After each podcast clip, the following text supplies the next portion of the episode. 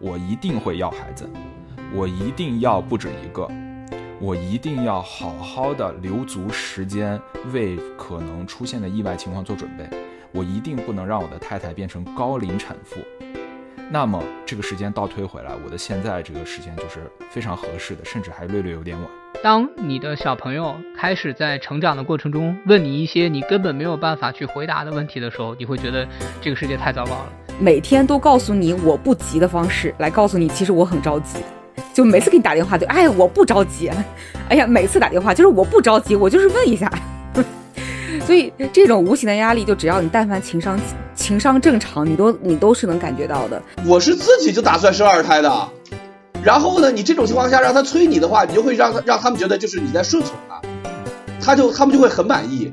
Hello，大家好，欢迎来到这一期的名字先普及播客。呃，非常开心的，我们在二零二四年的这个第一个周末能够聚在一起，然后参与这样一期线上录制。所以呢，我们准备在这一期呢录一个非常严肃且重要的话题，就是关于我们的这个生育以及我们为什么想要或者不想要有一个后代。那在我们开始之前呢，我们先跟大家打个招呼。二零二四年大家有一些新的气象，来，首先请这个。美西的同志，Hello，大家好，我是好心啊。新的一年继续在美西跟大家参与录这一期播客。好，香港的同志，Hello，大家好，我是思雨，坐标香港，是一个大龄未育女青年。好，北京的同志，好，呃，各位听众朋友们，新年好。那感谢过去一年的陪伴，新年祝大家都发大财啊！A 股蹭蹭涨。呃，我是一个大龄已遇难事啊。大龄韭菜，醒醒醒醒！A 股蹭蹭涨，大龄韭菜，对这个定位特别对，大龄韭菜，对老韭菜了。好了，各各位听众大家好，呃，我是李彤啊，我现在因为这个学校放假的原因呢，我已经成功的回到了我们伟大的祖国，每天在各种狂吃狂吃的路上。对，新的一年呢，祝大家都有一个好的胃口，祝大家都有一个好的身体。好，这个寒暄到此结束，我们来先进入今天的节目。呃，今天为什么要聊这么样一个严肃的话题呢？主要是因为我们。呃，四个人，特别是某些人已经逼近了这个三十五岁，然后呢，对我们来说，其实就是一个社会始终上面非常压力大的一个部分，就是你要不要生小孩儿，你要不要这个有孩子。呃，对于我来说呢，我目前是因为去年刚刚结婚，所以这个问题没有那么快的提上日程，或者换一个逻辑来说，这个问题以更快的速度给到了我这个社会压力，比如说亲戚朋友什么的。对，虽然我的。家里面的亲戚没有特别催这件事儿，但是我据说我太太受到了他们那边的亲戚的压力，我也觉得很神奇，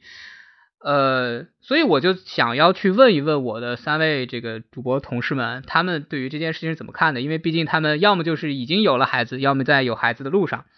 我可以很坦诚的说，在过去的十年里面，我。本身对于有没有生育以及如何去规划自己有孩子这件事情上面，其实做的是非常不充分的，甚至是说没有什么准备的。我那天开玩笑的跟这个三位主播同事说，我可能在这件事情上做的唯一的准备，就是我大概在五年前吧，五六年前，因为一个朋友的案例。然后认真的跟我当时的女朋友，现在的太太讨论过，说如果意外怀孕了怎么办，以及怎么去解决这个问题。除此之外，目前我们没有认真的对这个问题进行讨论。所以呢，我就想着借这样一个机会，对吧？在我们面临这个三十五岁的社会压力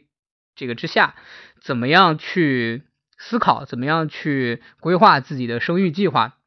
哎，你这你这婚前五十问到底是问了还是没问？是，我。婚前五十问是这样子的，我本来是准备认认真真的问一问，结果你们每个人都告诉我说不要准备，没有意义，这些问题都会随时随地发生变化，于是我就把那个名单给撕掉了。赖我喽啊，所以对吧？怪我喽，对啊，怪你们喽。对，那这样我们这样有这样一个机会呢，就把这个问题补上，这对我来说应应该也算是很认真学习的一课。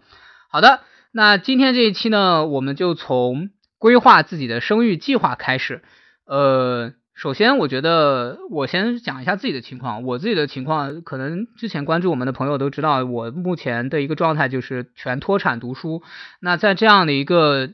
呃经济不稳定，或者是说未来不确定的情况下，我其实是很难去给自己做一个生育的计划的规划的。当然，我觉得这不是一个核心的理由啊。就如果你真的是想要生一个小孩的话，你其实在本身你做这个全脱产读书这个计划之前，你其实就应该把它放到你的人生计划列表里面。所以我认真的去反思这个问题，还是在我在我对对对。那回到你们，你们是在什么时候开始规划自己的生育计划，以及你们是怎么样规划自己的生育计划的？我觉得就先从有娃的人开始说起吧，好吧？好，呃，我家小孩已经，我怎么觉得我是来做医院咨询的？呃，我家小孩呢，目前已经呃一岁多了，对吧？他是去年九月九号出生的，对吧？然后这个。呃，小朋友是个女孩儿，然后呢，今天身体挺健康的，身高不前，八十多公分。嗯，哎呀，就是我我大家可以能听出来哈，我的声音还有点疲惫，因为因为整个元旦期间家里小孩一直都在生病，连着就是乙流，啊，烧了得有四五天吧，就是天天晚上三四点钟都要闹腾，所以整个全家都没有睡好。呃，所以就是今天这个我的立场就稍微有点跳动，我就觉得哎，别生了。太烦了，真的遭不住了。我今天真的就是我们当时就是在讨，就是晚上三四点，然后在全家人一起面面相觑看着他在那嚎的时候，我就跟我父母说，我说你们想象一下，因为他们还在劝我生二胎，我说你们想象一下，旁边现在还有一个小孩，要么第一种情况他也病了，两个人一起嚎，我的天呐，那这个就是环绕立体声。第二种情况，他没病，但是他被好起来了，他也跟着一起好，然后等到第一个病好了之后，第二个基本上也就差不多该病了，然后两个人会持续大概好个一个多星期，哎，这日子咋过呀？呃，哦，说到刚才说什么生育计划，好吧，打消这个计划吧。听完这个故事，呃。呃，我当时是这样的，就是我自己一直是，就是早年间认识我的朋友都知道，我自己不是特别想结婚，但后但是呢，我一直非常坚定的想要孩子。呃，我妈曾经问过我一个灵魂问题：你不结婚怎么有孩子？然后我给她讲了一下生物上的知识，然后。但总之就是，我是觉得这二者当时是没有关联的。但是后来我发现，没有人愿意跟我不结婚要个孩子。那这种情况下呢，我就就是后来就就觉得，那看来，呃，最终后来反正也碰到了很合适的伴侣，然后最终就结婚啊，生孩子就很正常。然后我的观念就是，既然我一直都想要，那我的观念一直都是，就咱俩要算了。对吧？那那要不然的话，就是我是我是见到很多什么研究啊，表明就是代际之间的年龄差稍微小一点，据说比较好。当然了，也有反向的啊，各位不要焦虑。呃，就是就是有有这个说法。同时呢，我也确实认为。就是这个自己的年龄跟跟孩子差距稍微小一点，这个就是今后孩子开家长会的时候也避免带对方以为是爷爷来的，呃，然后以及那次我算了一下，我算了一下说，就是我我记得反正有一次我在小区散步的时候，我说，哎呀，我要是今年生，然后孩子高考的时候，我当时是多少岁？反正我我我我因为现在昨天晚上没怎么睡，就是整个脑子有点糊涂，我已经算不出来了。但是反正总之大家可以屏幕前的观众们可以算一下。就是如果你今年，假如你还没有孩子，你今年生孩子，他高考的时候你是多少岁？这个时候你想象一下，他高考考从考场出出就是出来，然后冲向你热烈拥抱的时候，你是否能接得住？所以我是觉得，就当时我主要在考虑的就是这么一个问题。所以就是我当，但是我总体的这个环境压力啊，各方面对我都没什么压力。然后我们整个的这个这个是就是怎么说呢？备孕周期啊什么都非常非常顺利，所以我没有任何就是推迟的。的情况，对这个就是我当时的，哎，我发现我困了之后很适合说脱口秀。以上啊，感谢这个刘主任，对吧？用一段精彩的个人分享以及非常迷糊的人生状态，呃，一定程度上打消了我的焦虑，让我觉得其实没有小孩也也也不错，也不错啊。好，啊，当然，刘主任，我也同时想问你一下，你确定你家小孩高考完结束之后愿意给你一个拥抱吗？我觉得这个事儿你确实是想多了。哎呀，你万，那你抱别人家孩子不是一样吗？都是一样的问题，那你报旁边的家长也是更严重的问题。你想一想，你确定那个时候还有高考制度吗？那肯定有，这个我非常确定。好的，那我们再看一下，就是正在这个养娃路上的思雨，你是怎么去想这个问题的？你们大概是从什么时候开始规划这件事情？以及在你们的规划过程中，你是怎么跟呃你的先生去聊这个事儿的？呃。因为要聊这个话题，我今天早上还跟老方又重新碰了一下，后面发现我们俩对这个想法 对齐了一下颗粒度嘛，对齐一下颗粒度，对。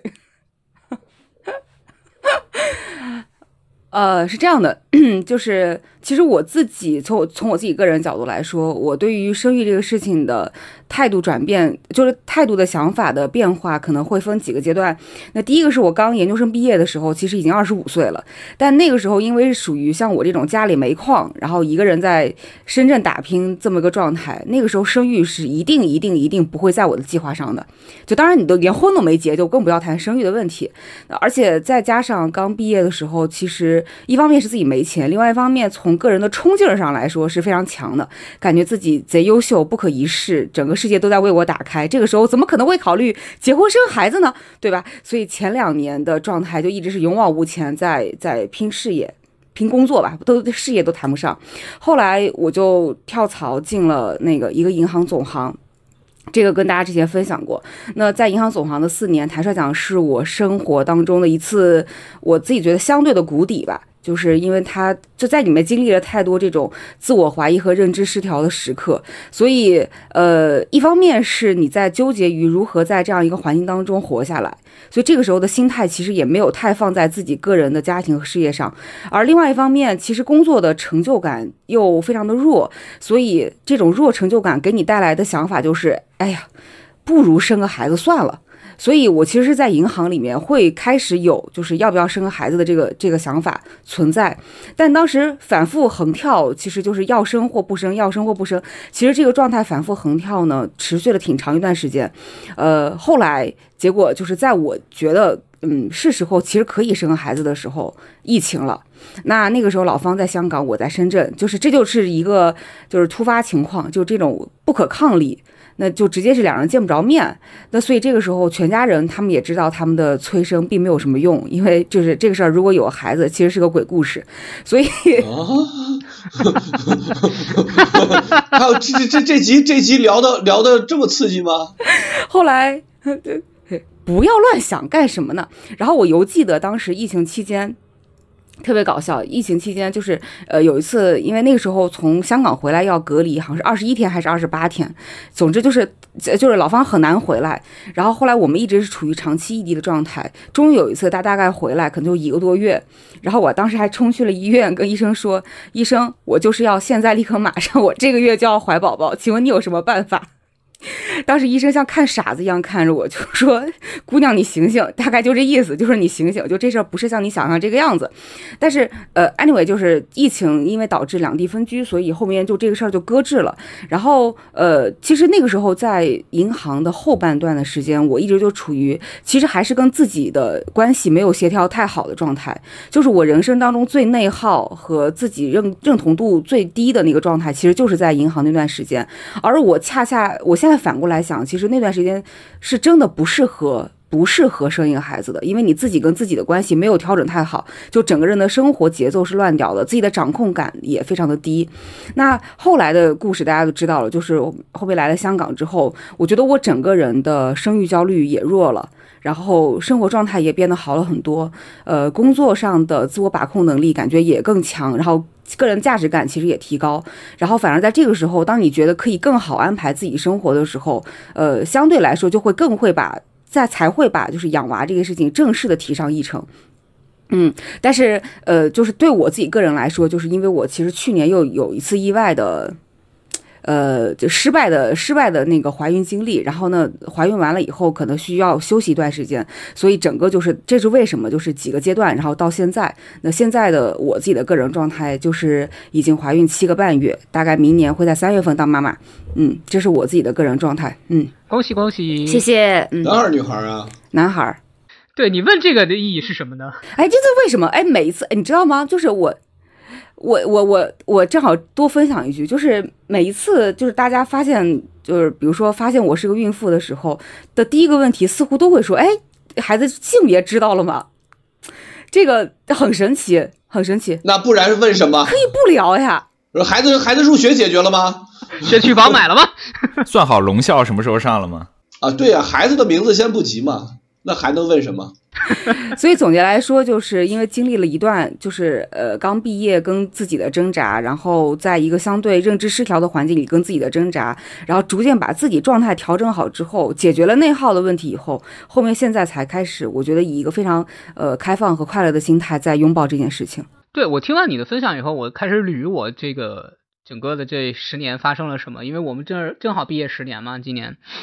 我捋了一下，我发现其实前九年因为没有结婚，所以这件事情确实是一直耽搁下来了，好像也没有很认真的跟我太太去聊过这个事儿。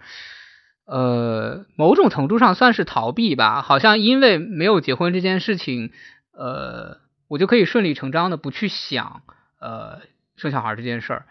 这这个事儿确实是让我感到在这个事情上是缺失的。好，而且另外一方面，我听完思雨的分享以后，对比一下跟选赫的分享，我发现女生在这个事情上会想的更多，会想的更全面，因为毕竟生小孩的主体或者说主力还是女生，毕竟不是男生。那我们再请这个好心来分享一下啊，当然好心也是一个即将成为爸爸的人啊，就是我们来听一下，同样是即将成为父母，看看好心作为一个男生跟女生有什么不一样的地方。好心你也讲一讲，就是你是怎么去规划自己的生育计划，怎么跟你的太太去聊的？我觉得你这。块可能我能学到的东西会比较多，毕竟不像选赫这种就直接拉一个人开始开始生娃，这个学不来。什么乱七八糟？你这啊呃呃，认真聊啊，就是我其实觉得生育在我这个地方没有。呃，没有很复杂。我其实觉得这个问题可以分解，嗯，就是稍微给大家从工程学的角度来聊一下啊，如何解决你的生育问题。就其实第一个，这这个东西叫做一个决策树嘛，这其实是真的，就是 machine learning 里面最简单的模型叫决策树，就是一一点一点去决策。那最根本的一个问题是你无可回避的，就是你要有孩子还是没有孩子，对吧？我们先解决这一个问题，其他的都先不要想，不要把其他问题混在这个问题里面去考虑，要还是不要？那我相信我们的听众啊，包括呃我们自己，大部分的人可能像百分之八九十的人吧，我可以说啊，都是要孩子的。这一生当中，我的生命当中会有孩子。对，那进入现现在你就进入了这个决策树的第一个分叉，就是你要有孩子。那第二个分叉就是。呃，比如说你要跟谁生孩子，对吧？这个不重要。你 果然你是那个随便拉一个。这个很重要。呃，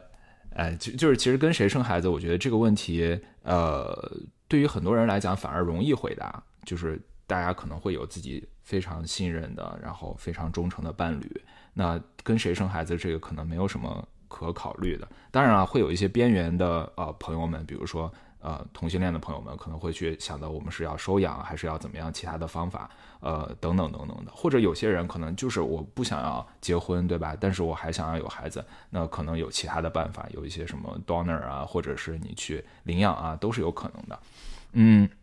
那接下来一个问题就是什么时候？我觉得这一个问题是难倒最多人的一个问题，就是到底什么时候生孩子？那我是怎么去看待这个时间的问题呢？我我个人啊，因为我其实从毕业开始，研究生毕业，我跟思雨一样，也是大概二十四五岁毕业，然后毕业了之后呢，就一直在呃硅谷这边工作嘛，工作相对也比较稳定，收入也还 OK。那呃，我怎么去衡量这个时间呢？嗯，首先我没有家庭的压力，也没有就是其他不稳定的生活的压力，就是家庭其实从来没有给我给我们催生过。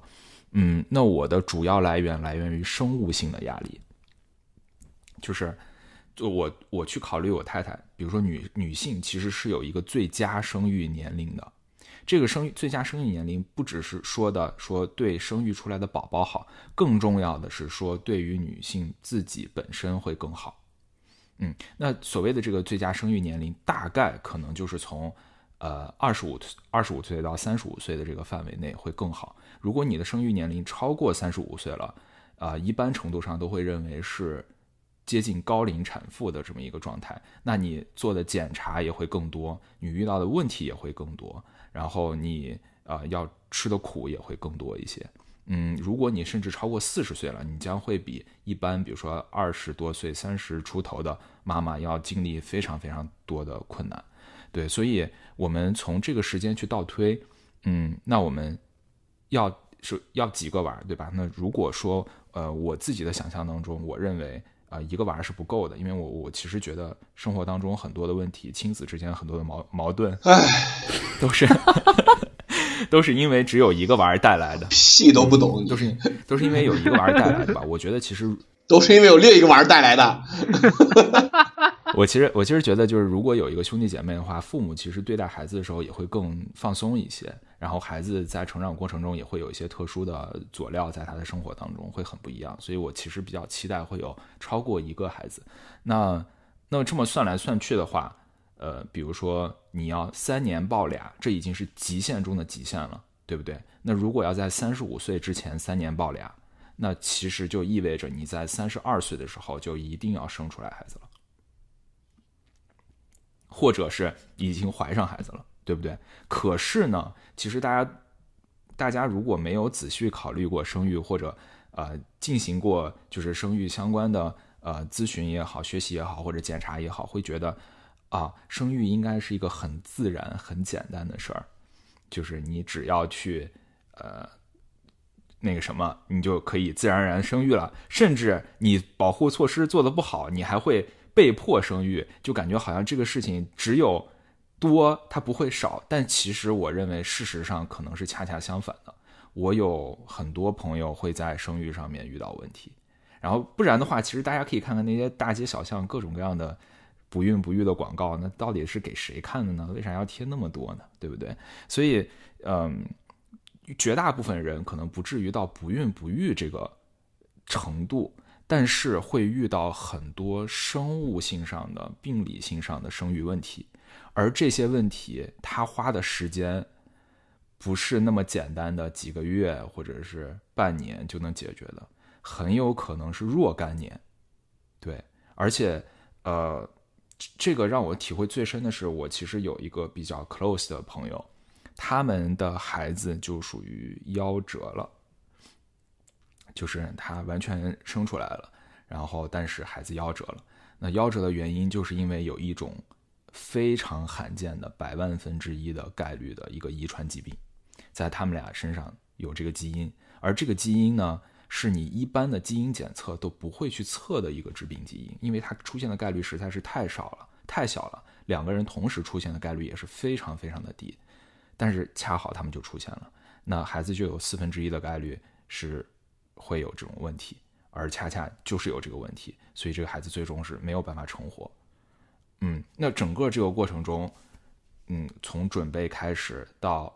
生出来孩子，到他孩子没有办法离开人世，然后到收拾心情，再去准备下一次，然后还要去避免自己的致病基因，然后去做可能试管啊或者其他的方式，整个这个流程既痛苦又复杂，又折磨又漫长。那如果我真的卡的三十二岁这个时间点去生孩子，真的会这么顺利吗？可能不会，对不对？所以我会给自己一些 buffer 的时间。但是事实上来看，从我现在年龄来看，那我们其实也是三十一二岁，就是我太太三十一二岁，我们才开始生孩子。为什么会是这样呢？呃，为什么还是卡着时间呢？那最重要一个原因也是疫情，因为我们其实看了很多例子之后，我们非常想要给自己做一个极其全面的体检之后再去。认真的去备孕，但是事实上就是因为嗯，因为疫情的一些原因，然后始终没有办法做到这一点，然后甚至我们的婚礼都是在疫情期间强行去办的，所以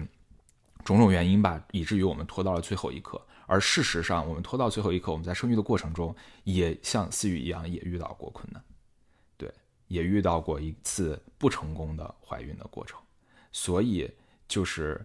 我们认为我们在之前，我们认为我们非常健康。其实我们运动习惯非常的好，我们吃东西非常的注意，我们生生活作息非常的好，我们工作压力也不大。关键是，对。但即使是在这种情况下，你还会，你还是会发现，生育这件事情有特别特别多的不可控因素，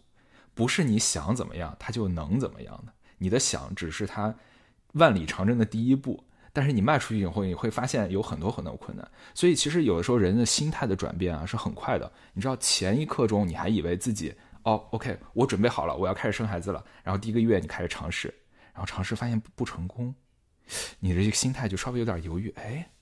怎么会不成功呢？对不对？然后你然后搁这听讲座，然后你就然后你就然后你就开始会查小红书，然后你就会发现有各种各样的问题，什么丁香妈妈什么，然后就咨各种咨询，咨询完了以后第二回再试啊，什么放音乐啊，什么各种各样的操作就来了。然后一顿操作结束之后，你发现还不成功，你心态就崩了，你知道吗？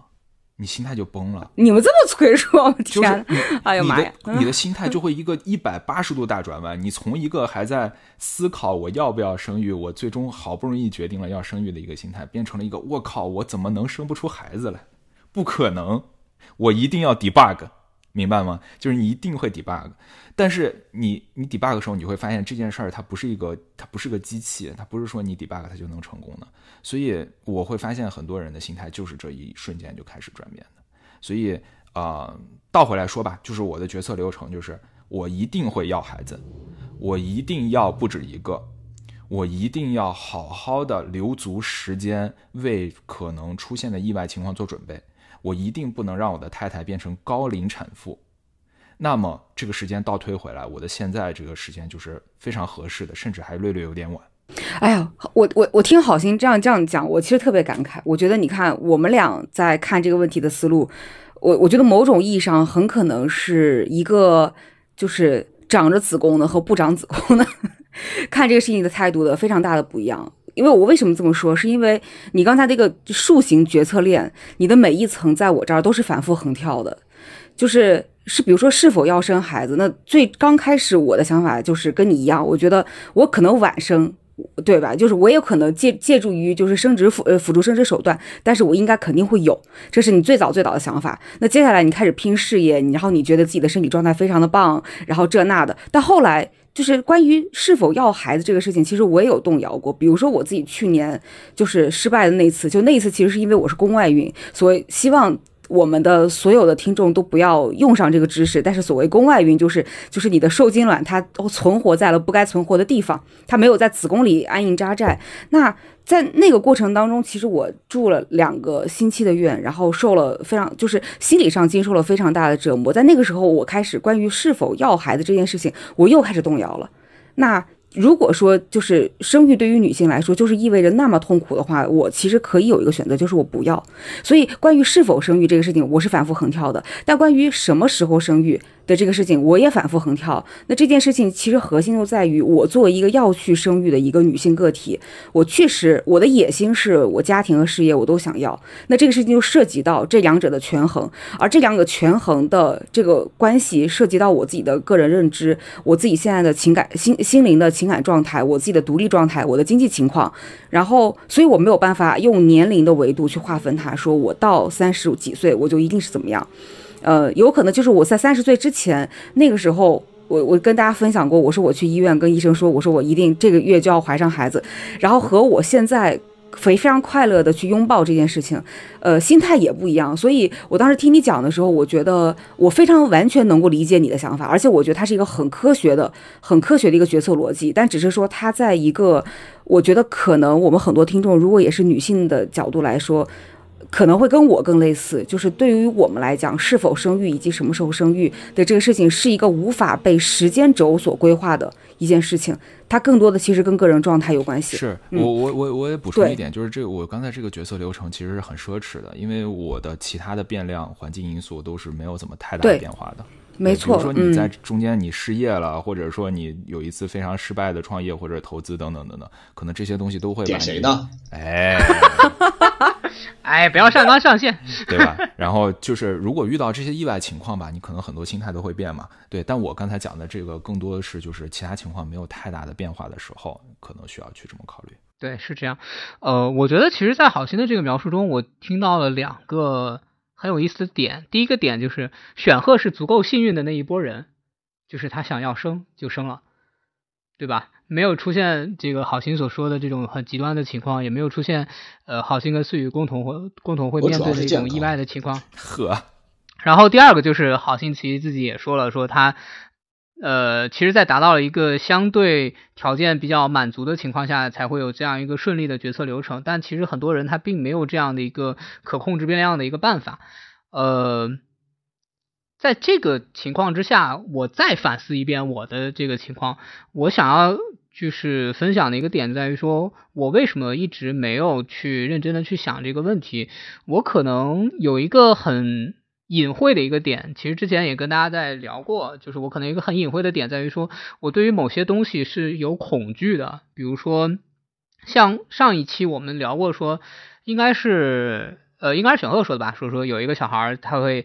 他无条件的、完全的信赖以及依赖着你，在这个世界上你是他唯一可以信赖和依赖的人。就这句话，其实在上一期我们聊的时候，给了我一个极大的触动，就是哦，我突然想明白了，我到底在恐惧什么？就是它是一个无限的责任，这这个事情让我觉得非常之恐惧，就是你不确定你会给他带来一个怎样的一个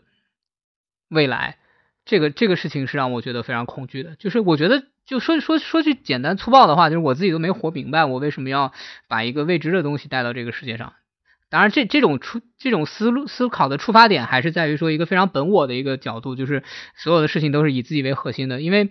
你如果照着这个思路往下去推的话，你就会发现很现实的一个问题，就是你的朋友也好，你的亲人也好，你的甚至说你的伴侣也好，他们都是成年人，他们都有独立生存的能力，但是你的小孩是没有的。你需要对他去做无限的负责，然后你能不能负起这个责任，以及这个责任有多大，其实是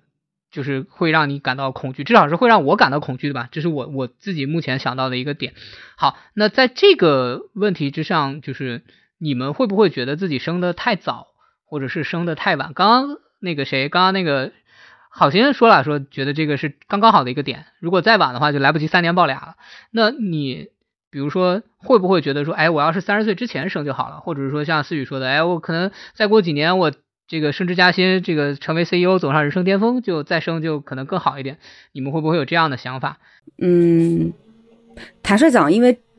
在相当长一段时间里，我刚才介绍到，因为我在忙于我的工作，所以其实没有把生孩子这件事情上，呃，生生孩子这件提上议程。但是呢，那个时候我一直在，就是还是很关注自己的身体指标。而我当时之所以觉得不急，是因为就是所有的身体指标的状态全部指向了我是一个非常具有生机活力的一个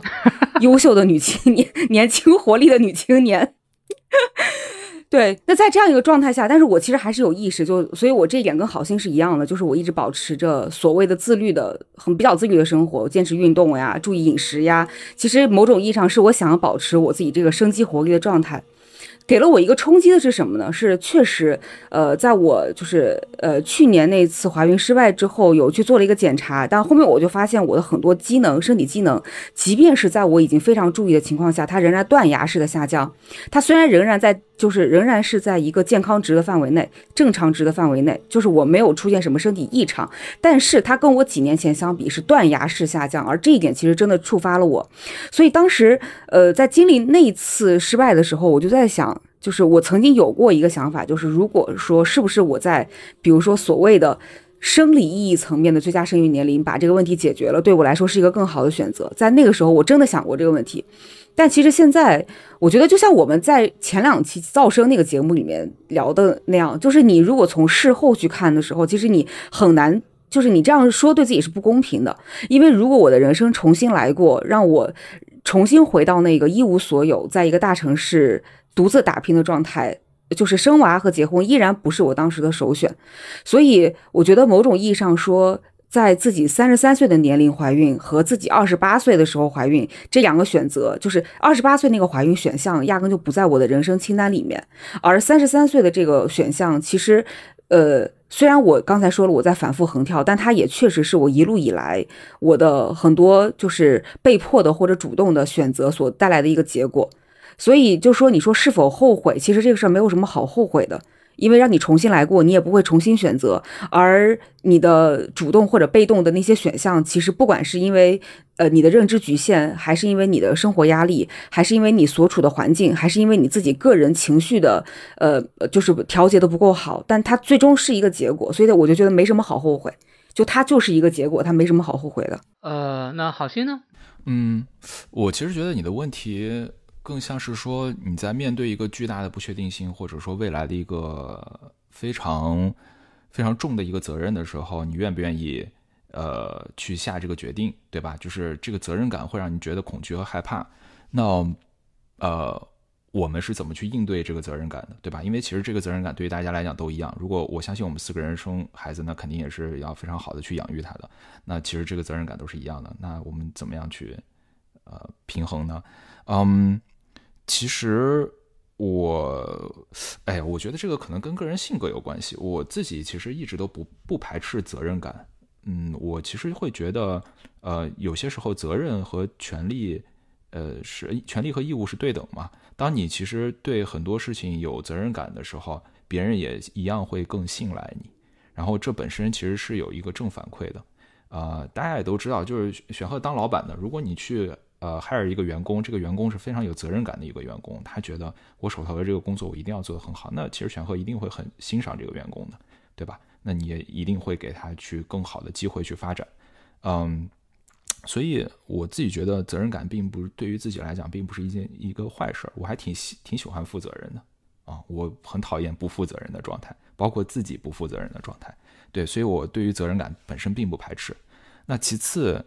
呃，我觉得就是可能性这件事情，未知的这件事情，这这个问题吧，就是你你可能会面对巨大的一个不确定性嘛，毕竟他是另外一个人。对吧？他是好还是坏？他会成长成什么样子？他是否按你的心意顺遂的去变成你想要的一个样子？那这些都是不确定的。但其实我可能会从另外一个角度去诠释这样的一个不确定性。我认为它反而是给你带来了更多的生机和变化。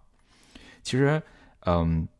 从物理意义上来讲，就是啊，大家都知道熵增嘛，就是如果比如说你一。啊，一杯水，一杯清水，你在里面滴一滴红墨水，这个红墨水会慢慢慢慢扩散到整个杯子里面，最后它就会变成一个粉红色的一个水，对吧？这就是一个熵增的过程。任何熵增的过程都是反生命的一个过程。呃，比如说我们，我假设啊，我现在死掉了，我躺在这个床上，如果没有人管我的话，我会逐渐的腐烂掉，然后变成一坨肉水，然后最后可能化为泥土。那我化为泥土的这个过程，其实就是一个熵增的过程。嗯，那生命是什么呢？生命是反过来的，是一个熵减的过程。所有的生命都是在对抗生熵增。大家能理解我说什么吗？就是这可能说的稍微有点深奥了。就是所有的生命听怎么都像是双减的过程。Call back 啊，烦死了！可以听我们双减那一期。嗯，就是所有的生命其实都是在制造秩序，制造秩序，而不是在制造混乱。那呃，比如说。我一个石头，它放在这儿，它百万年之后，它就不会变成沙子，对吧？它就是一个熵增的过程。但是如果你放了，比如说一千只鸟在这儿，在这个地方，那这个鸟它就会一直繁衍下去，一直会繁衍生息，并且它会带来这个生态的变化，它会它会继续进化，它会变成各种各样的种类，它会让我们拥有更多的就是更多的秩序，其实是。所以，嗯，我自己觉得人，我自己作为一个人的一个个体，如果我活这一辈子。嗯，活下去，那我就其实是一个熵增的过程。就我最后一温车里，我会化为泥土。我做的所有的工作都会变得毫无意义。我写的所有的 code 最终都会被当成屎山扔掉。然后我照顾的、敬爱的、照顾的父母，他们也会离开这个人世。我喜我我热爱的朋友们，他们也会相继离开我的生活。然后我最终就会变成一个什么都没有的一个虚无。但是如果我有后代的话，其实我的生命就会继续在熵增，就是在我熵增的基础之上，我还会让它去熵减。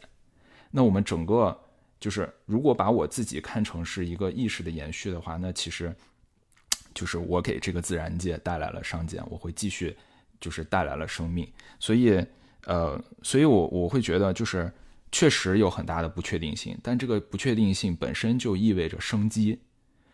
本身就是生命的魅力之一，生命的魅力就是带来了不确定性，而不确定性就带来的是秩，其实是啊物理意义上的秩序。对，所以这就是为什么我回答第一个问题的时候，我会觉得啊如此的决绝，就是你是否要一个孩子，我会说，我一定会说是，因为我会从这个意义上来讲，要个孩子才是。嗯，才是活着的意义吧，这是我是这么想的，但不是说这个孩子是我活着的意义，不是这样子，是是说啊，我要个孩子其实是生命本身赋予我的意义，否则的话，我就其实不是生命了，大概是这样的，翻译过来就是生物学上就是你这就叫自私的基因，知道吧？就你基因就是有 自我繁衍和让种族繁衍的这个，就是它这个底子存在。呃，那本书我也看过了，但是其实我觉得这个标题稍微有点标题党，叫自私的基因。但其实这个跟自私无关，就是呃，生命它就是这样演化的。那你一样可以在最开始的呃蛋白质上面，你说它是自私的蛋白质，但其实不是。对，就好像一个石头，它无谓无所谓自私还是无私。它其实就没有生命，只有有生命的东西才会有所谓的自私打引号的。嗯，其实从进化角度来说，就是你但只有只有有繁衍的、有繁衍欲望的这样的基因，其实你才能存活下来。你不想繁衍的，它就已经死掉了，它就不在了嘛。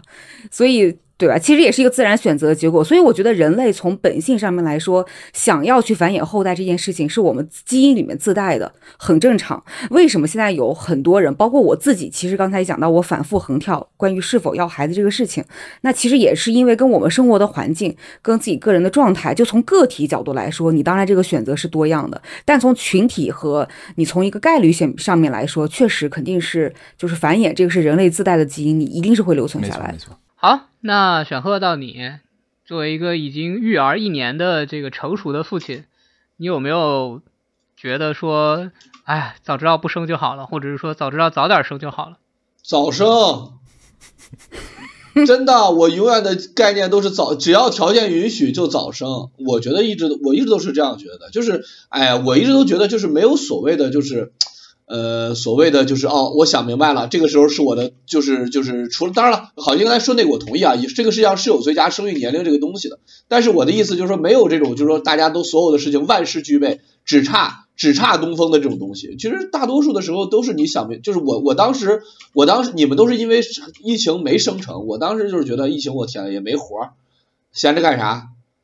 对吧？闲着就赶紧生孩子呗，那你那你过这你你想这几年你没活。你又你你又不挣钱，你又不生娃，对吧？那这几年你说你最终落了点啥？打打游戏，看看书，那其实也没落啥东西。你最终还是觉得这几年就荒废过去了，不如赶紧生个娃。我当时就觉得，就是疫情闲着也是闲着，赶紧把娃生了。我当时真是这么觉得，所以我觉得就是就是我是觉得就是你要问我的话，我是你我是要早生的。哎，我很好奇，选赫在这一点上，就是疫情那两年，你刚才说你又没活儿，那肯定就是经济收入的来源又受到非常大的影响。那你那段时间，你肯定也在思考，就是整个行业的发展，你公司要怎么办呢？然后未来的就自己的收入该咋整呀？这个状态不会影响到你要娃的决定吗？不是，我我我这个事情，我我我我想，我就是我是觉得啊，虽然我觉得咱们三个吧，我不说不就是咱咱们四个吧，就我就是就是就是不说不说不说我自己啊。咱们几个就是这应该都属于国内的这个这个正常收入水平以上的人吧，好不好？我觉得这样说不不不过分吧？是不是？刚刚的这个这个统计年鉴也出来了，对吧？正常的是国内的还有大概几个亿的人，就是收入大概在这个两千元以下的，咱们几个都属于国内正常收入以上的水平吧，对吧？那在这种情况下，如果如果我们都要担心这些事儿的话，那这个世界上有人能生吗？我觉得就当时就算是就算是我当时最糟糕的情况下啊，我也都觉得我这辈子不会太愁钱，就是就是就客观上来说，我觉得我这辈子不至于。就我我当时公公司不好，我就去工打工呗，对吧？打工我总是总是总是总是可以每个月挣个两三万，还是没问题的吧？好家伙，对吧？我觉得在这种情况，好家伙，你啊。不是，因为我，因为我，因为我是，就是我身边的其他的就是跟我差不多的人，就是他人家去个，比如说什么，呃，猿辅导啊这种这种公司，就就是我这么说，我在我在最后在学而思那一年，如果我愿意多代课的话，我也没问题啊，对吧？就是我也能够能能够挣到类似的收入啊，所以我是觉得，就是我从来没有觉得说，哎呦，我就是孩子会没钱，我当然知道这个是一个问题。但是我不会觉得说，我天，这个事情是一个，我就是他可能会导致到影响他生活的问题，没有，不至于，就是他肯定有钱，就是就是或者说或者说他也不需要那么多钱，就是如果说如果说我这个我的收入水平都不够的话，那中国没孩子能活，挺好，OK，我就是这么觉得，我包括我这一次，我这一次就是我我我就是包括我在退休这个问题上一向也是这样的，就是如果我我说我就说如果我都退不了休的话，那中国没人能退休。对吧？就是就是你客观上来说，我觉得我退休的衡量标准就是我每个月能不能挣两万块钱。我只要我有每个月两万块钱的收入，我就能退休了。那但是呢，你要非说，那你两万块钱不够，那是是是，那可是大多数没有两万块钱的人不也都活着呢吗？那他们是咋活的呢？对吧？那他们如果如果说他们都能活，为啥我不能活？同样的问题，我觉得在生孩子上也是这个。如果说每个月三五千块钱、五六千块钱、八九千块钱的男人都能生孩子，他们家的孩子都能活，我不觉得说我们家孩子就活不了。干嘛呀？他非得非得吃最好的，他非得上最好的学校，没这一说。我我的心态就是这样的。对，我觉得育儿这一期我们可以回头再聊啊，因为这个确实是一个非常大的一个范畴，就是你就是这真的是像小何说的，就在育儿这件事情上，以我和我周围朋友的这些案例来看，每个月花一千的和每个月花十万的都有，这个确实非常大的一个范畴。哎，是的但其实这个问题，我觉得我们不是在聊育育儿到底要花多少钱，而是在聊确实是能看到很多人说，呃，我连自己养不好，为什么要养个孩子？或者说，既然我生活都已经这么苦了，我把这个孩子带到这个世界上来，跟着我一块受苦，我还不如饶了他一命。对吧？大概这种这种看法其实也挺多的，在网上啊，在评论里面也挺多。没错没错啊怎么去应对这个问题吧？应该是。啊，这个这个问题是这样的，你从两个层面去想，如果从社会层面去想的话，就是需要有更多的政策来让大家能够安心；但从个人层面去想的话，其实是大家对于一个未来不确定性的一个担忧。呃，我跟我跟刚刚雪克说的还不太一样，我倒不是因为经济原因觉得觉觉得这个东西让我感到恐惧，我是觉得我没有办法对一个生命去做一个负责，这个事情确实是让我觉得非常困惑的一件事。这个可以回头我们再去细聊。你比如说，呃，你们也知道我在的这个行业不是特别好，然后我就觉得，靠，这这这个社会不值得，不值得，就不值得让另外一个人来这个世界去感受这个糟糕的世界。这这个确实是我的一个很核心的一个点，而不是说像刚刚选鹤说的那个，因为我觉得可能我的钱不够或者怎么样，不不太一样。我没啊，行，我没说钱不够啊，是思雨说就担心，就是说为什么会没有这个考虑，我解释一下为什么没有这个考虑。嗯，没事儿，你接着说。嗯，就是你相相对相对来说，就是你对于未来的预期还是好的嘛，对吧？就咱俩的核心的区别在于说，你对于未来的预期是好的，我对于未来预期没你未来预期再差，你觉得自己挣不了五千块钱吗？一个月？我哦不不不，我说的不是钱的事儿我翻译一下啊，选赫是说他对未来的预期不会差到自己无法忍受。选赫的意思还有，我觉得好赖都能活。对，啊，对，嗯是是这样的。但我的我的我的预期是在于说，靠，这个社会已经这么糟糕了，我为什么一定要把另外一个人拉进来去感受这个世界，对不对？其实因为我前段时间看到一个非常有意思的点啊，呃，李彤，我我其实想，我其实想要跟你呃稍微把这个问题 break down 一下。嗯嗯，嗯，就是我觉得你提出这个问题很好，就这个世界已经如此糟糕了，为什么我还要把一个小生命带到这个世界上来跟我一起受苦？那你能具体说一说这个世界是到底哪个地方糟糕，以至于你不想？好问题，，这个问题实在是太好。我告诉你，就这个事情，我还真的认真的去思考过。我为什么觉得这个世界糟糕？很大程度上是因为非常非常多的细节，非常多的琐碎的事情，让你感受到这个世界的不好。草台班子。哎，不，草台班子都是另外一回事。你记不记得我们在疫情刚开始的时候，我们其实有一次很这个激烈的这个讨论，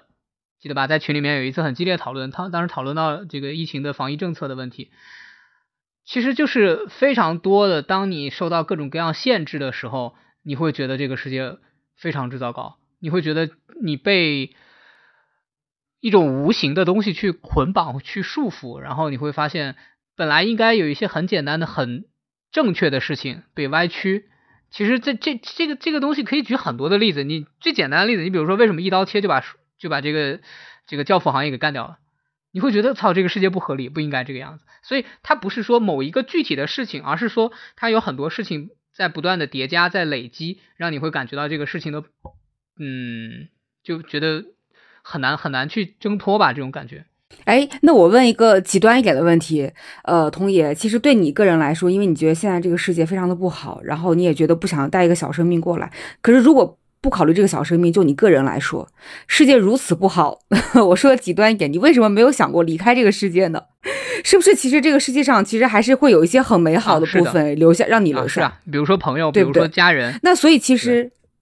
对。那所以其实为就是这些这些因素，它可不可以成为你你的小朋友留下来的理由？可以，就是如果从这个角度，他没有，还他还没有家人和朋友呢。你你比如说是这样的，就是有很多时候，呃，我给你举一个例子啊，就为什么说我觉得这个事情很难去面对。举个简单的例子，就是当你的小朋友开始在成长的过程中问你一些你根本没有办法去回答的问题的时候，你会觉得这个世界太糟糕了。就是你知道这个东西是错的，然后你你怎么去跟他讲这个东西，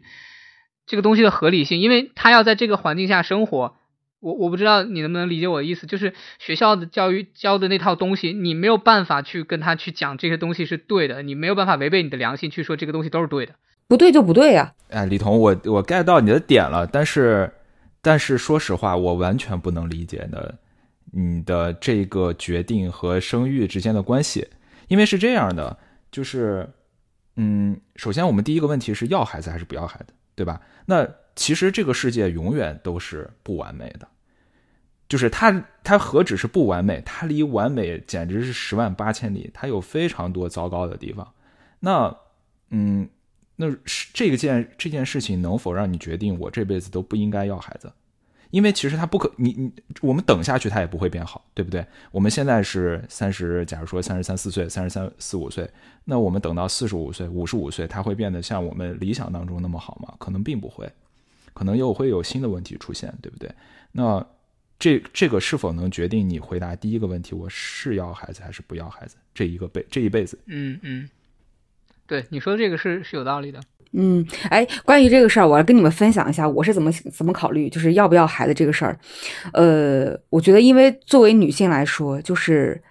我的野心当然是我家庭和事业都想要，但是如果它确实是出现了矛盾的时候，我会不管是时间上的顺序，还是选择上的顺序，我可能要有所取舍。那当我真的开始迈进这一步，就想就是。呃，所谓的人生意义，或者是说我要不要带一个生命来这个世界上，我的想法，或者说我要如何对这个生命负责的这个角度，我可能角度跟你们都不太一样。我这个时候的想法其实比较自私，我觉得我最后给到自己的一个答案是，我要一份人生体验，而这个体人，我要这个人生体验。我要这个人生体验的选择只跟我自己有关系，就是说，这个孩子我不是为了别人任何人而生的，这是我为我自己而生的，这是我的人生一个选择。我这样说听上去好像感觉很简单，但是这个选择并不容易做，因为这个选择背后意味着，就是说，所谓我要这个人生体验，第一是我可能会有其他的牺牲，我要不要做这个抉择；第二是我要接受我有可能就是没人帮忙，然后没人给钱。然后我的队友可能未必他也是传说中的神仙队友，虽然老方非常棒，但是就是我在做这个决定之前，我需要考虑的问题，那呃我可能会面对身体损伤，然后我可能会影响到我的工作，但是我要不要这份人生体验？那当你一旦决定就说就是这个人生体验的选择，就就是有了这个想法之后，其实你刚才提的很多问题，对我来说它都都不是问题。比如说这个世界很糟糕，没错，这个。某某政策非常的扯淡，没错。孩子问我说这个事儿到底怎么判断？怎么我就把我真实的想法告诉他，因为这件事情的核心在我的人生体验，就是我对他能够负责的范围的界限就在于我的经济能力、我的认知水平和我现在的个人状态，所以这是以我为中心的。那对于他来讲，就是当然他是我带来的一个生命，没错。可是我要对他负责，可是我的能力也是有限的，我也是一个非常普通的人。就是，所以我就告诉他，我认为正确的事情就可以了。我我没有办法帮他去权衡一个所谓的他最完美的应该听到的答案，或者他最完美的一个人生，因为这是他的人生。就是之前选赫有一个观点，我特别认同，就是说，嗯，这个生命降临到我的家庭里面，这是他的命。是的，对，就是我能够做成什么样。我现在他的生活环境是什么样，这是他的命。就是从我个人角度来说，选择要孩子这件事情，一定得想清楚。所谓的想清楚的核心点就在于你到底为什么要这个孩子。如果你的答案是说我是为了应付父母，或者说我是可能比如说嫁入豪门，我需要为这个豪门多生几个孩子，或者是当然这是很多人的选择，我不能否认它的合理性，但只是说它在我这儿不成立。就是我的选择的原因，核心原因就是在于我要这个人生体验，而带着这样一个想法，其实我就能够拥抱很多，嗯，就是更坦然的心态去拥抱整个怀孕过程，包括未来可能生产过程当中遇到的痛苦。那我会拥抱那份疼，拥抱宫缩的疼，我会拥抱我现在的耻骨痛，拥抱拥抱我现在坐骨神经痛，因为它是人生体验。就它是不能被省略的，然后我会拥抱现在自己可能要搞装修，要就要搞工作，然后现在又到孕晚期，非常身体非常的不舒服，整个一个不协调。就它对我来说，它都是人生体验，因为这是我选择的。我不知道，就这个角度，或或许就是如果从你自己个人的角度去考虑这个问题，而不是站在一个纯站在一个孩子的角度去考虑这个问题，会不会让你觉得就是这件事情会来的选择会变得更容易一些？当然，我这样说，我其实没有任何想要，比如说劝你或者劝我们听众要生孩子这个想法，我只是分享我自己个人是这么想的。很有可能就是很多人，因为我很多好朋友，特别是到香港之后，我身边很多丁克，很多女孩非常优秀，她就是单身，很享受单身快乐的生活。她说。我不想要这个体验，对，我不想要这个体验，没问题。就是我是觉得，就是说，要不要这个体验，这个角度是一个可以切入的角度。但是你不想考虑完了之后，你觉得我不想要这个体验，我养条狗也行，那没问题。就是我这不是一个就必须的选项，我只是说，就只不过是说，在我们四个人当中，现在有三个人选择了要孩子，而你是一个还没有决定的。我觉得你最后就算不要孩子，我觉得这也是非常非常合理。就他跟就是呃这个世界好不好，或者你自己个人好不好，当然都有关系。可是嗯，我我在想的是跟你分享一下这个角度，或许可以会让你的选择会变得更容易一些。嗯嗯，我再我再提供一个积极的例子吧。嗯嗯，有一天我跟我太太讲，呃，就说你觉得咱们肚子里面这个宝宝未来会不会上火星？进 SpaceX 工作，因为因为我们其实当时都在看那个马斯克的星舰的直播，然后大家都知道星舰其实一个宇宙飞船里面可以坐一百多个人，啊，将近一百人可以把人送到火星上面去。呃，那我想一想，我的娃儿是我三十多岁的时候生的，那他三十多岁的时候，可能就是三十三十多年之后。人类可能真的可以去上火星了，普通人也可以去上，对吧？那我就在想，我们现在是不是在生一个火星第一代移民呢？就很搞笑的一个问题吧。但是大大家不用去论证这个问题的合理性。但我觉得，就是一个还未出生的小生命，就可以给你带来这样的一个想象，嗯，这样的一种可能性，就会很有趣。因为如果没有这个生命的存在，我可能就会觉得我这辈子应该是不会上火星了。因为等技术成熟了以后，我可能也老了，不符合条件了，对吧？我可能很恋旧，我也不会去火星了。但是这个可能性就会在我太太的肚子里面开始萌芽，所以就是这种体验，结合思雨刚才说的，就是一种我自己会觉得更美好的一种体验吧。我有一个跟好心比较类似的一个一个感受，就是因为我们在金融行业这两年有一个概念特别火，叫 ESG 嘛，就是环境、社会和公司治理，然后它的全称就是 Environmental, Social and Governance。然后我当时就每次做这样的项目，其实我都会觉得。就是或者说每次接触这样的概念，听这样的听这样的讲座也好，或者是这样讨论也好，我都会觉得非常兴奋。虽然很多机构是把 ESG 这东西当做一个概念在炒，但是我会觉得天呐，如果我们真的认真去做这件事情的话，或许就是给人类的未来去提供更多的一点希望，让这个世界变得更好一点。就是 我不知道跟好心那个是不是比较类似，就我觉得有一种我在这一份渺小的工作岗位上，但是在为人类的人类的大业繁衍下。或者活下去的大业是没什么关系，我只是说就想到了，就是为自己的身后事、身后的时代所关注和所所想到的这些构想而感到非常快乐。哎，其实我跟你说，最近最近我太太她访问了一下公司里面的一个内部的论坛，可以认为是公司内部的贴吧吧。然后里面有一个吧，就是叫生育吧，嗯。然后呃，在这个贴吧里面，就是大概浏览一下之前历史上的帖子，然后就会发现。非常非常的惊讶，里面很多的人都真的特别想要生孩子。比如说，有人就是这这不是你这种话说，那不然大家搁生育吧干啥呢？对，但是但它不是一个公开的生育吧，它就是一个单纯的就是公司里面的一个聊天而已。但有一些人，我知道，我知道，对，就有一些人他会这么说，他会说，嗯，我现在还单身，然后我也不确定我会不会找到另一半。但是我真的特别喜欢孩子，所以我未来可能会选择找一个 donor，然后用它捐精，然后我自己生一个孩子。嗯，还有人说，就说，嗯，就说我成长的环境就跟兄弟姐妹在一起，我觉得很开心，然后父母也对我很好，所以我认为我一定会是个很好的父母，然后所以我一定要生个孩子。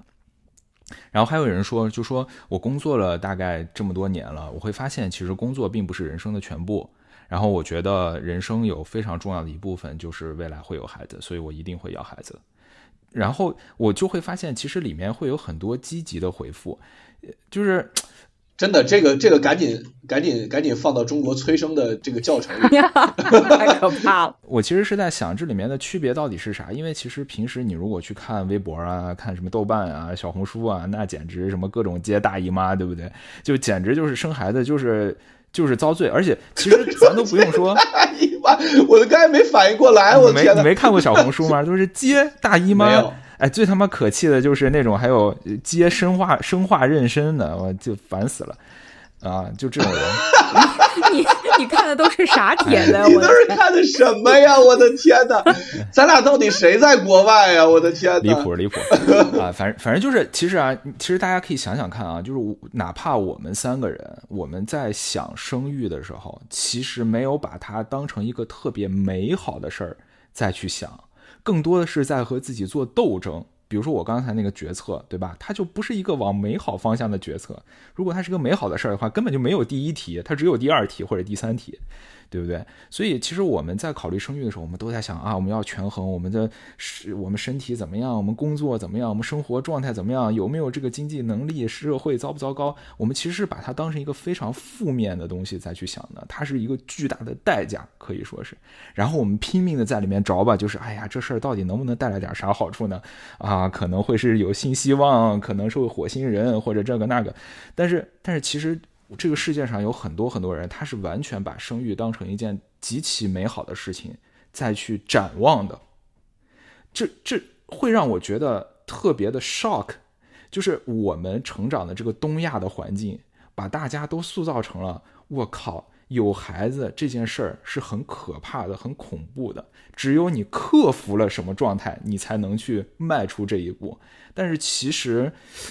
也许这个世界上有很多环境并不是这样子的，他也许我们有兄弟姐妹，我们就可能不会这样想了。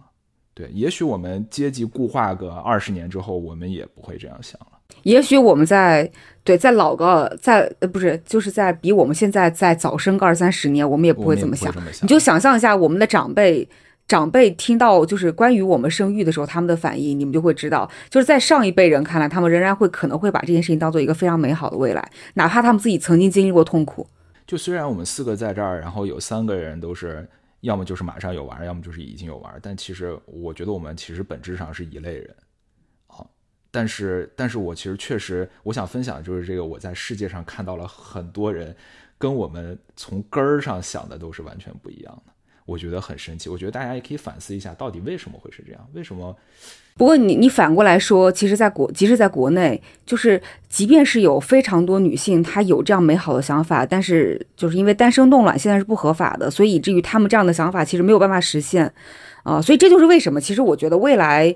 呃，坦率讲，可能等我们再过三四十年的时候，就是整个世界的家庭形态一定会有一个翻天覆地的变化。就现在的这种一夫一妻的核心家庭制，未来一定是会有变化的。然后，我也相信，在不远的未来，为了解决生育问题，我觉得咱国内应该也会开放，就是女性单身冻卵，就是至少让。那个让女性们可以有一个更多样化选择，而不是说现在一定要需要婚姻的这个这个制度去保护下，所谓的保护下才能够选择去冻卵这条路。就大家可以有不一样的家庭结构，不一样的人生选择，并不是非得按照一夫一妻的家庭结婚，然后再生孩子这条路来走。我觉得这个方向是一定要打开的。不过这个就确实有点扯远了。给你们提供个信息啊，就硅谷这边很多高科技企业冻卵都是呃公司会给你赞助的。是的，这是非常政治正确的一个做法，就是非常政治正确。因为因为冻卵其实还是很贵的啊，所以公司这边可能会有几万美元的一个保险和赞助。哦，这么多？嗯，对，我也冻一个。而且，呵，你那个，而且而且，美国这边其实代孕是合法的啊，然后呃，代孕甚至可以有一些代孕可能会也会有一些赞助，嗯，就是。这个是公司还报销代孕费用？不一呃，报销是不可能的，对，因为代孕很贵，对，补贴，但是会有一些补贴，嗯，所以其实代孕在至少在美国我接触到的社会环境下，并不是一个极其负面的词儿，反而是一个很正面的词儿，因为代孕的妈妈其实是以一个拯救者的形象出现的，就是她其实是在做慈善，有点像说、嗯、英雄母亲，英雄母亲，啊对，坦率讲，这个事情现在我没有立场，我的我的状态是矛盾的，就是关于代孕这件事情，我没有立场，就不用嗯聊到说嗯代孕好好不好吧，但是就是我觉得其实这个世界真的比我们想象的要多元很多，嗯，即使嗯是我们四个人可能身处四地，但是我们想法啊很多啊也是相似的，但其实，嗯，我觉得可以拓宽自己的眼界吧，嗯。嗯。这个我非常同意。呃，行，那我们就聊一些比较现实的问题吧，比如说你们在整个这个备孕或者是在整个这个规划生育的过程中，你们会不会受到一些压力？我先说我的情况啊，我其实刚刚一开始我也说了，我父母其实对我没有什么要求，他们也没有压力压力给到我说说你一定要在多少岁之前，比如说三十五岁之前一定要有三年抱俩这种的想法，对。然后呢，反而是我太太那边会有一些压力，但我猜原因不在于说是我太太的家人希望她呃尽早生孩子，而是因为希望他说能有一个比较健康的，呃，就像好心说的一个适合生育的年龄，这样所遭受的痛苦会比较小。我猜是这样一个原因。那你们在整个的这个规划生育过程中，会不会来到这有有这种父母啊，或者是同辈啊，甚至是说啊，比如说对吧，选赫先生了，你们俩会不会有压力，说要赶上他的进度？是，这应该不会有。我我的情况就是，就是我父母主要常年都在愁我结婚的问题，所以他就是他觉得我能结婚，他们已经很开心了。在这种情况下来讲，基本上就就是就是，所以而且而且是这样的，就是我结完婚之后，完全没有给他们催我生孩子的机会。对对对对对，我立刻就就就就赶紧立刻规划了生孩子，而且就很快也就实现了。所以的话就没有什么这方面的压力。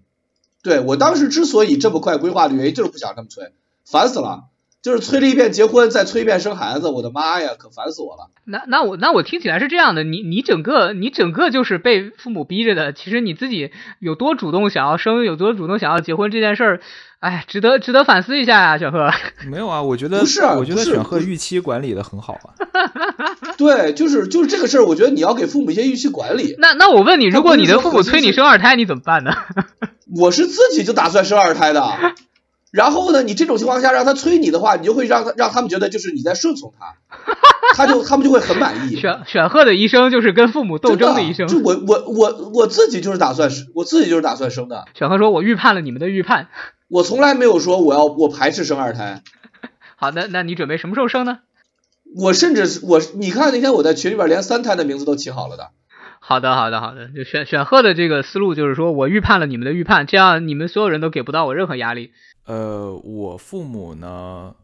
不能说没给过压力，但是他们没有给过直接的压力，可能是旁敲侧击的，就是说啊，有没有什么邻居家的小小朋友多可爱呀，这种的。啊，那倒没有，就不这也太这不叫旁敲侧击，这也太蠢了，就感觉就是就说哎明，就是就是 一群父母感觉到中就枪了。类似于明年有什么规划啊这样子的，就是很很隐晦的在问升职加薪对，嗯，但 对，我就想我就想说，思雨的妈妈跟他聊的时候，思雨说：“那明年得好好工作呀。”哎呀，思雨说明年我这个大小我得升个职啊。哎呀，妈说：“谁问你这个了那那好像像像你太太会会受到这种压力吗？啊，我先说，我先说，就是我们是怎么做的嘛。其实，呃，跟选赫那个有点像。选赫其实做的也是个预期管理嘛，就把他预期降的足够低，对吧？结婚你就很费劲了，所以也不会想后面的事儿。？”谁叫结婚就很费劲了？什么？你好好说话。能找到不错了，好吧？呃，然后就是，呃，我们是这么说的，我们我们就是我们一定是在规划中的，嗯，我们会说个时间，比如说两年内或者三年内，就是不不出意外的话，两年内啊，不出意外的话，三年内，就是我们一定会给个时间线，你只要给出时间表来，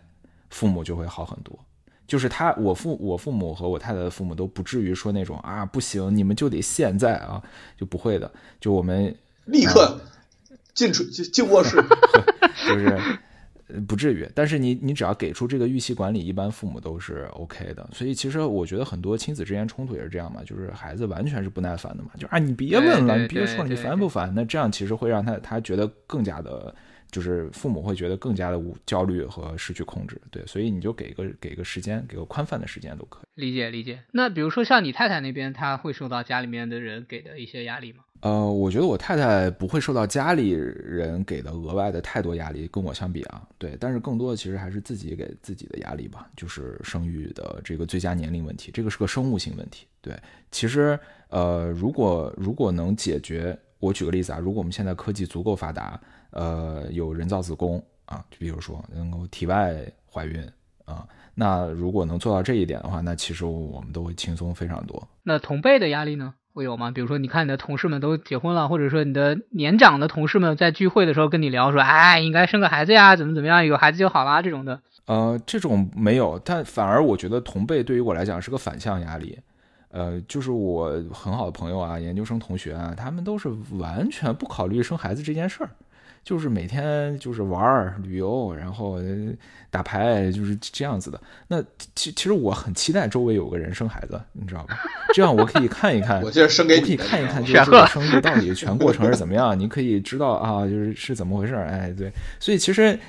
其实我我还挺就是我我个人其实还挺喜欢小孩的，所以嗯。我很期待周围有人生孩子，但是始终都没有，我就贼烦啊！他们都盯着我们看的啊！你们是榜样，你们先去啊！那贼贼烦啊！你就做第一个，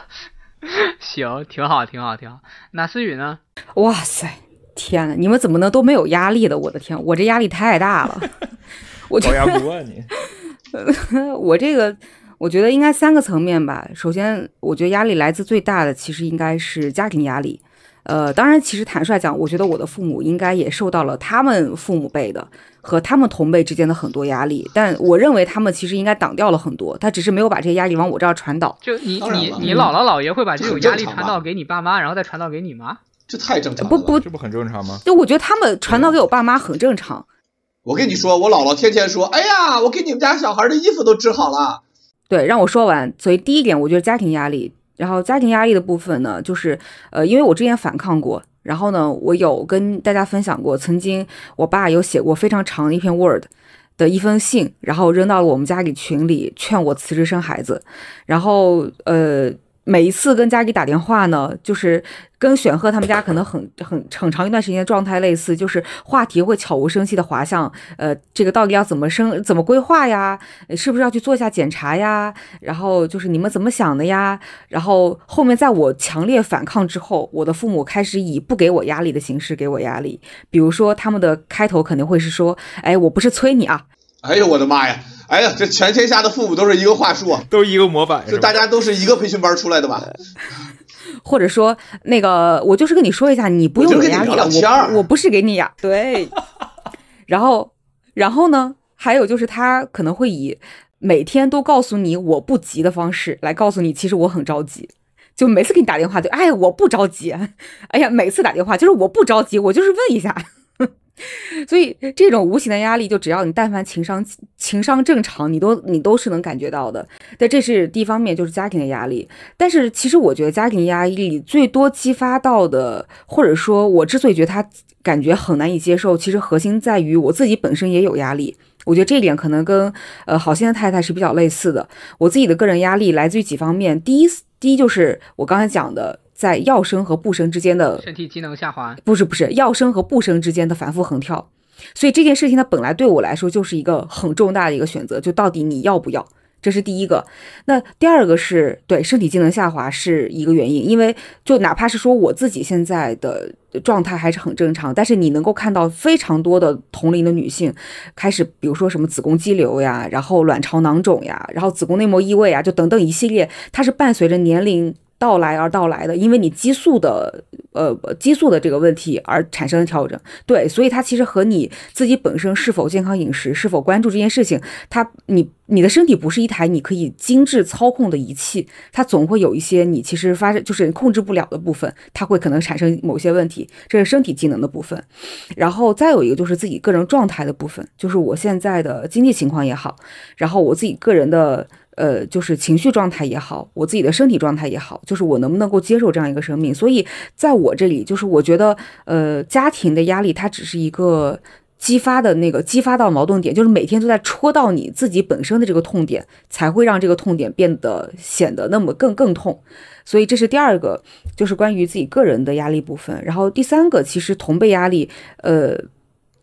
坦率讲，对我来说不是很大的压力，而且反而是来香港之后，我跟好心比较类似，就是我其实来香港之后，反向的，就同辈之间给到的其实是一个反向的力量，因为大家都在丁克，都在单身，都在玩儿。都在享受自己非常美好的时光，你就会觉得就是生孩子这事儿不是一件很着急的事情。再加上，其实因为香港可能是因为它的辅助生殖技术相对来说更全面，然后虽然价格肯定是不不低的，但是有非常多人在自己可能玩到四十岁的时候，还可以很容易的通过一些辅助技生殖技术能够实现自己当妈妈的想法。嗯，所以它让你的这个后悔的空间其实变得更大，就是你可能。来到了三十七八岁再去生，就在香港这边比比皆是，所以很正常。所以反而就是在。社会压力打很容易，我还是打个引号吧。啊，对，也不能说很容易吧。这个过程当中肯定还是会有很多痛苦。那只是说它使得这件事情变得可能，就是给或者说给了我们一个，就是我们可以先不考虑这件事情的一个假象吧。那其实这个这个事儿我之前还蛮有感受的感触的，因为之前在看那个就是诺贝尔经济学奖的获得者他写的那本《事业还是家庭》的时候，他曾经有把过去一百五十年的美国的高知女性，他选的是就是读。过大学的女性去给她做了五组划分，按照不同的年龄段和时间线来做划分。那其实我们发现，越临近现在，特别是随着辅助生殖技术的提高，呃，就是有非常多的女性也是在延迟她们的一个怀孕计划。然后，当然最后的结果很有可能是她延迟之后发现她实现不了，这是可能真的可能实现的，但只不过是说就是。感谢现代医疗吧，它给了我们一些就是更多的选项，使得现在这个原来可能听辅助生殖，可能大家会觉得有点敏感，但现在已经变成了一些非常非常常规和就是正常的一些操作和手段。我觉得感谢现代医疗，感谢现代科技。所以从我这个个人角度来说，我坦坦言，我之前在过去的很多年年里面，其实受到压力是极其之大的。特别是我妈妈其实是一个妇产科医生，所以在我们家的所谓的。最佳生育年龄，他都不知道。好心说的三十五岁是到二十八岁啊，就是 就是二十四到二十八岁，在我们家的概念里是最佳生育年龄。所以我很在我很早的时候就已经有了这样一个对于自己身体机能状态的关注和这方面的一个所谓的身体时钟，踢踢踢踢踢踢在提醒我，就是可能会有这样的问题。对对对，但是我觉得这是这一定是男性和女性所面临不一样的地方，所以我就说这件事儿我没有办法像好心一样，他做精密的规划，在我这儿会确实会面对非常多的挣扎和自己个人的选择。嗯，那我觉得呃，给另外一个样本呢，就是老方他的状态其实和你们是比较类似的。就是至少从他的反馈上面来讲，我觉得他的父母其实也没有给他很大的压力，他其实也没有给我很大的压力，所以整个这件事情其实主要就变成了一个我，也核心是我自己跟自己的一个抉择。嗯，OK，我觉得这个确实是因为有两性的区别在里面，无论是生理上的也好，还是社会机能上的也好，大家受到的压力真的是完全不一样，就是很难说在这个事情上我们能感同身受。就比如说。呃，有一次我太太跟我分享说，她有一次回她家，然后她她的七大姑八大姨以及她妈，然后催生这件事情，我就觉得非常的不可思议。我觉得这这种事情，就在我看来不应该发生在这这样一个现代的社会里面。二十一世纪。对对对对对，我觉得非常之。然而事实是。然而，事实是这件事情它就是发生，普遍极其普遍的发生在二十一世纪的每一个家庭。对啊，啊，只不过我觉得是和我们不同的性别真的是有关系的。对对，我相信就是对，如果有有一次就是我们可以做一期全部都是女性的节目，呃。我觉得可能我会跟他们会更有共鸣，所以之前我们当时在列这个问题提纲的时候，李彤你说你觉得你从来没有思考过这一些，我当时觉得非常之惊讶，因为我觉得对我非常的震惊，因为我觉得怎么怎么可能想不到呢？我觉得这个我都我都没有往死里问，都是问的非常基础的问题，但我我现在聊下来我就能够理解了，就是那我们最后再简单的简单的总结一下吧，就是就是给大家一个。基本的一个 basic 的一个建议，就是在什么状态下，或者是说在什么样的一个情境之下，你们觉得应该去考虑生小孩的这个事情？那还是选贺仙吧。啊，我觉得就是就是就是就是我我同意郝鑫说的那个决策树的流这流程，你只要想明白了要生，剩下的问题都非常非常简单了。你当然想明白要生之后，核心就是看身体机能，然后呢还要看呃，当然了，你还要看自己能不能给孩子什么提供更好的生活呀、保障啊这些东西还是要看的。但是我觉得核心是看身体机能吧。然后我然后确实是啊，就是呃怀孕这件事情没有那么容易。我说实话，就是我自己也没有想到。呃，我我整个生孩子过程，因为我我的作息一定，我的作息和生活习惯一定是在你们所有人中是最不健康的。结果哈哈哈哈，但是总之就是，呃，没有想到吧，我当时自己也没有想到会比较顺利，说实话。所以我觉得就这个事情，大家确实要留出一定的提前量的，嗯，这个是我是觉得没问题的。那小贺的概括一下就是说，第一你要决定要生，第二就是努力尝试。那好心呢？嗯。我我我觉得这期聊完吧，不要跟大家有一个概念，就是说每一个人都要生孩子，不是这样子的。你可以完全可以选择不生，也不是说所有人都适合生孩子啊。那呃，但是我觉得我们能提供的就是一个独特的视角吧，看一看别人如果决定生的话，他是怎么去做做这个决策的啊，也能看得出来我们每一个人做决策的模型有相似的地方，也有不同的地方，就是希望能给大家带来一些启发吧啊。就是千万不要觉得我们是在催生就好。嗯，好的。那我觉得好心的建议呢，就是说做好自己的决策，然后听一听别人的想法，然后可以参考，但是呢，不必要去盲从。然后思雨呢？哎，我就是觉得，嗯，可能对于很多和我一样的朋友来说，最核心的一个点就是要自己想清楚，自己想清楚，包括了自己的生育计划的规划。自己现在自己个人的状态，然后以及生孩子对你来说的意义，呃，如果说这个生孩子的决定只是都是在为别人做的，而把自己的需求往后排，那我认为这个这个选择是一个需要稍稍多考虑一下的选择。但是如果说你想明白了，你是自己想要这个孩子，不管是出于人生体验，还是出于一些什么样其他的原因，那我觉得这个才是成为，就一定要是你自己真的需要，是为了你自己而考虑，那这个生孩子可能才会有一呃，就是他才会给你带来一个更正向的。更怎么说呢？更美好的未来，呃，我我其实不想就整个经历怀孕的过程，其实我不想去渲染过程当中的身体的痛苦，呃，我也不想去渲染说其实跟工作所不能协调的，或者说自己的疲惫的状态，呃，或者说自己所后面所是经历到的各种关节痛，这这那痛，我不想去渲染这些，呃，只不过我觉得就是说，当我们想明白了为什么要孩子以后。再去接受这些痛苦，这些痛苦对你来说就是，就是你会用用另外一个心态去对，另外用用一种心态去去拥抱它，嗯，然后对对我来讲，其实最核心就是这个，嗯，OK，我觉得思雨说的，特别是很多这个女性的朋友可以去认真的去反思一下，因为在这件事情上，就是像我们一开始一开始所说的生孩子这件事情，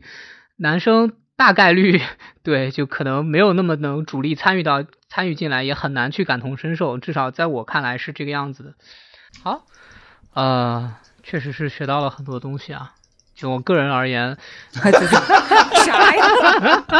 啊，感谢感谢感谢刘主任、王主任和郝主任的这个。这个咨询，回头我把这个咨询费结一下。计生委的三个主任今天来家里做工作来了，我天哪！没有没有，确确实认真来说学到了很多东西，特别是刚刚好心跟思雨你们俩的这个呃，从从一个比较基础的逻辑上去给我讲了一些不一样的这个思路去思考这件事情。我我觉得好心说的很重要的一个点在于说，我们确实是被这样一种焦虑所营造的氛围，然后带的越来越。就就真的是回过头去想说，好，我们一开始就在想说，如果生一个小孩，好像是在说服自己，那我觉得这个事情就没有什么可聊了，就确实是心态就彻底就崩掉了，就因为你肯定不会在跟自己对抗的过程中获得什么有有效的正面的一些信息，我觉得这是一个很核心的一个点，对。然后至于像思雨说的另外一个点就在于说，无论是说辅助生殖技术也好，还是说个人选择也好，我觉得确实是这样的。就像我有一个同事，他曾经跟我分享过，说他他家有两个小孩嘛，一个哥哥一个妹妹。他说说他说他最开心的是什么呢？就是他把他们家小孩大概养到初中，这个事情就没有什么好说的，因为到了初中之后，小孩都有独立人格了。但初中之前呢，就可以类似于把小孩当宠物养，因为他是全心全意的。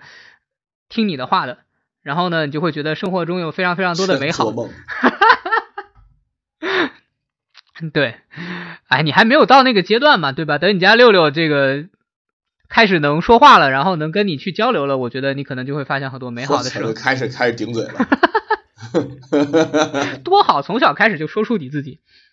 对，我觉得在这一期的节目中吧，从一开始我提出的这个问题到最后，我收获了非常多的东西，也希望各位听众呢，能够在我们的讨论当中啊，抛开那些这个负面的东西啊，大家能够有所体会。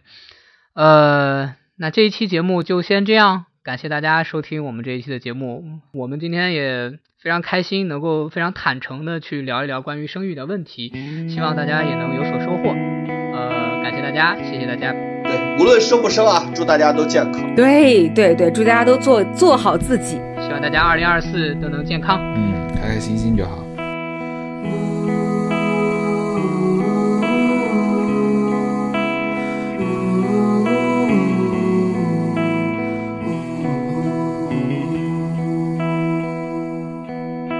我带着比身体重的行李，犹如尼罗河底，经过几道闪电，看到一堆光圈，不确定是不是这里。我看到几个人站在一起，他们拿着剪刀摘走我的行李，擦拭我的脑袋，没有机会返回去。直到我听见一个声音，我确定是你，可你怎记得我？我带来了临界的消息，可我怎么告知你，注定是一场相遇？